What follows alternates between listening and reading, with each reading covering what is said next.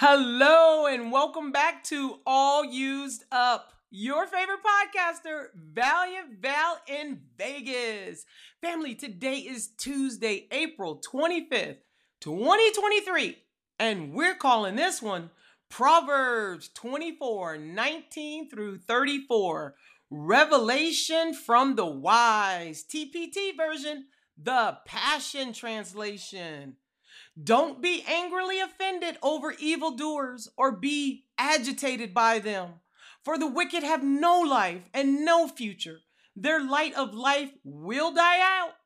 My child, stand in awe of Yahweh.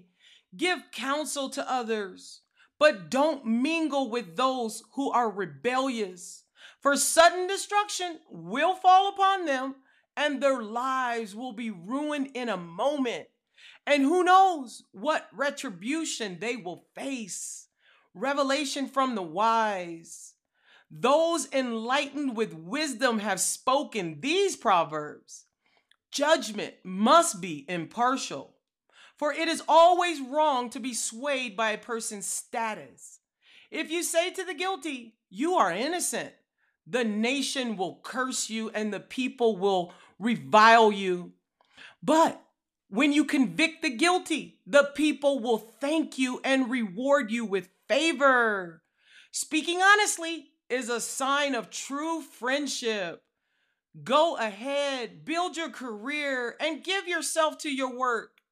But if you put me first, you'll see your family built up. Why would you be a false accuser and slander with your words? Don't ever spitefully say, I'll get even with him I'll do to him what he did to me. One day I passed by the field of a lazy man and I noticed his vineyard of a slacker. I observed nothing but thorns, weeds, and broken down walls. So I considered their lack of wisdom and I pondered the lessons I could learn from this.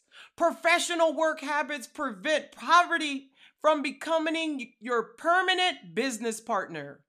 And if you put off until tomorrow the work you could do today, tomorrow never seems to come. All joked up, why did the Pharisee get angry? Because he couldn't handle the truth. Why did the shepherd get upset with the sheep? Because they kept pulling the wool over his eyes. Ba-dum, ba-dum. Our song for the day, family, is Lord, do it for me by Zacardi Cortez. Until next time, family, I love you. Mwah. Don't be angrily offended and be good to one another.